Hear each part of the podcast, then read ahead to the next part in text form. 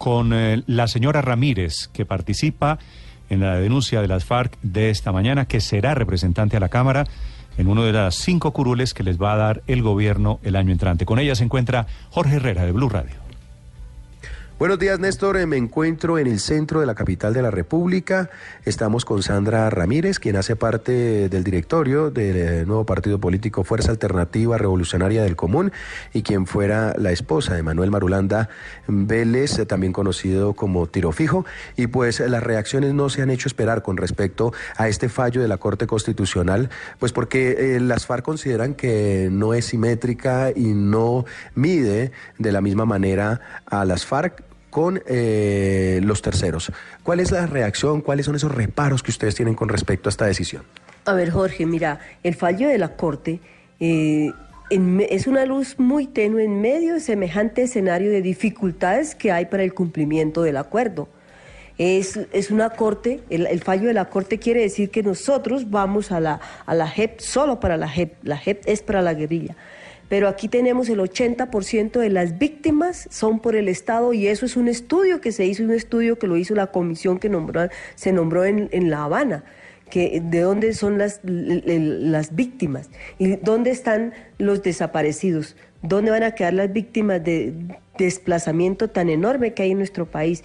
¿Dónde van a quedar las víctimas de los falsos positivos? ¿Dónde van a quedar las víctimas, las madres de Suacha, víctimas que sus hijos fueron, fueron desaparecidos y, presentados en otros puntos del país como guerrilleros? Entonces, esas, esas, la impunidad total, la impunidad. ¿Y para quién? los terceros en la que apoyaron, financiaron la guerra, ¿dónde están? Los ministros, los congresistas, los, los políticos que, tienen, que tienen mucho que ver en la guerra de nuestro país, que son los quienes han gobernado nuestro país, ¿dónde, dónde está la justicia también para ellos? ¿Dónde está la JEP para ellos? Sí, señora. Eh, eh, ¿Ustedes eh, temen que, que esta justicia especial para la paz de paso de pronto a la justicia ordinaria y ustedes eh, o algunos de sus integrantes eh, terminen extraditados a, Estados Unidos? A ver, vamos a hacer un, un, diálogo, vamos a acudir a la comunidad internacional, a las organizaciones, a organizaciones sociales, en fin, a todo el pueblo para exigir, para exigir el cumplimiento de la JEP, la aprobación de la JEP tal y como fue acordada en su espíritu y letra en La Habana, en La Habana, ¿sí? porque no es que es que la JEP no es aprobada solamente para el, para un solo bando. La, la, JEP fue aprobada para el conjunto, para el conjunto de la sociedad y para que las víctimas se sientan como centro del, acuerdo, se sientan que, que, sí se tuvo en cuenta, siendo el, el, un, acuerdo donde, la, donde las víctimas están en el centro, entonces como tal hay que ponerlas ahí. Sí, señora. Eh, ¿Ustedes temen que sean extraditados? A ver, eso, eso lo dirá las, los cargos, eso lo dirá por lo que eh, mm, seamos acusados. Nosotros firmamos un acuerdo, hemos cumplido, hemos cumplido con los compromisos y esperamos que de parte del gobierno cumpla con los compromisos. ¿Sienten ustedes que con esta, con esta, con este, con este fallo de la Corte Constitucional sea amenazada también su la participación política de las FARC? ¿Dónde están las garantías? Las garantías para la participación política, las garantías de las que habla el gobierno, las garantías de las que habla el, el, Congreso, ¿dónde están para la participación política? ¿Dónde están? No solamente para las FARC, sino para las organizaciones de víctimas, para las circunscripciones electorales de paz, para todo aquel que haga oposición, que quiera participar, que pueda participar. ¿Dónde están sus garantías? Ustedes han hecho un llamado a la Corte Constitucional para que eh, se respete el acuerdo. A ver, a la, a la, claro que se hizo un, se hizo un llamado como poder, como poder, como poder judicial para que eh, el, acuerdo se respete y sea, sea cumplido, que su fallo, su fallo se, se identifique plenamente con lo acordado.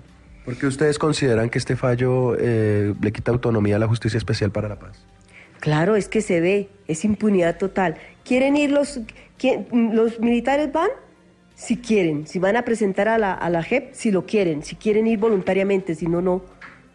Y entonces los delitos, lo que ocurrió, lo que ocurrió en el conflicto por parte del Estado, ¿dónde queda? Es, es, no es que yo quiero es, no es que yo quiera ir voluntariamente, no.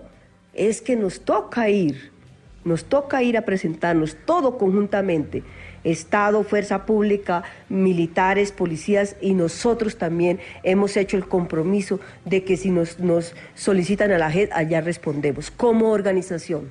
Jesús Antrich ha dicho hace pocos minutos que este fallo de la Corte es el fin de la paz. ¿Usted también considera lo mismo? Vamos a acudir a, todo, a todas las instancias posibles a exigir el cumplimiento, a que el gobierno cumpla con el compromiso.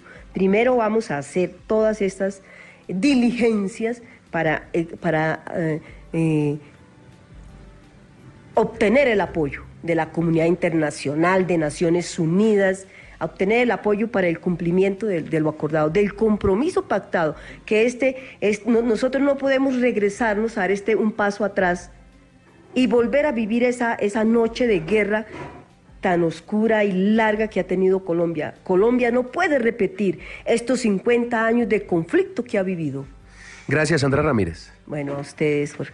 Bueno, Néstor, pues esa era la voz de Sandra Ramírez, una de las integrantes eh, de las FARC, que hace parte de las listas de Senado de la República, y pues eh, nos hablaban eh, de que pues saludan la, exequibilidad, la exigibilidad de la Justicia Especial para la Paz, pero que algunas determinaciones dejan sepultada la autonomía de esta jurisdicción. Jorge Herrera, Blue Radio.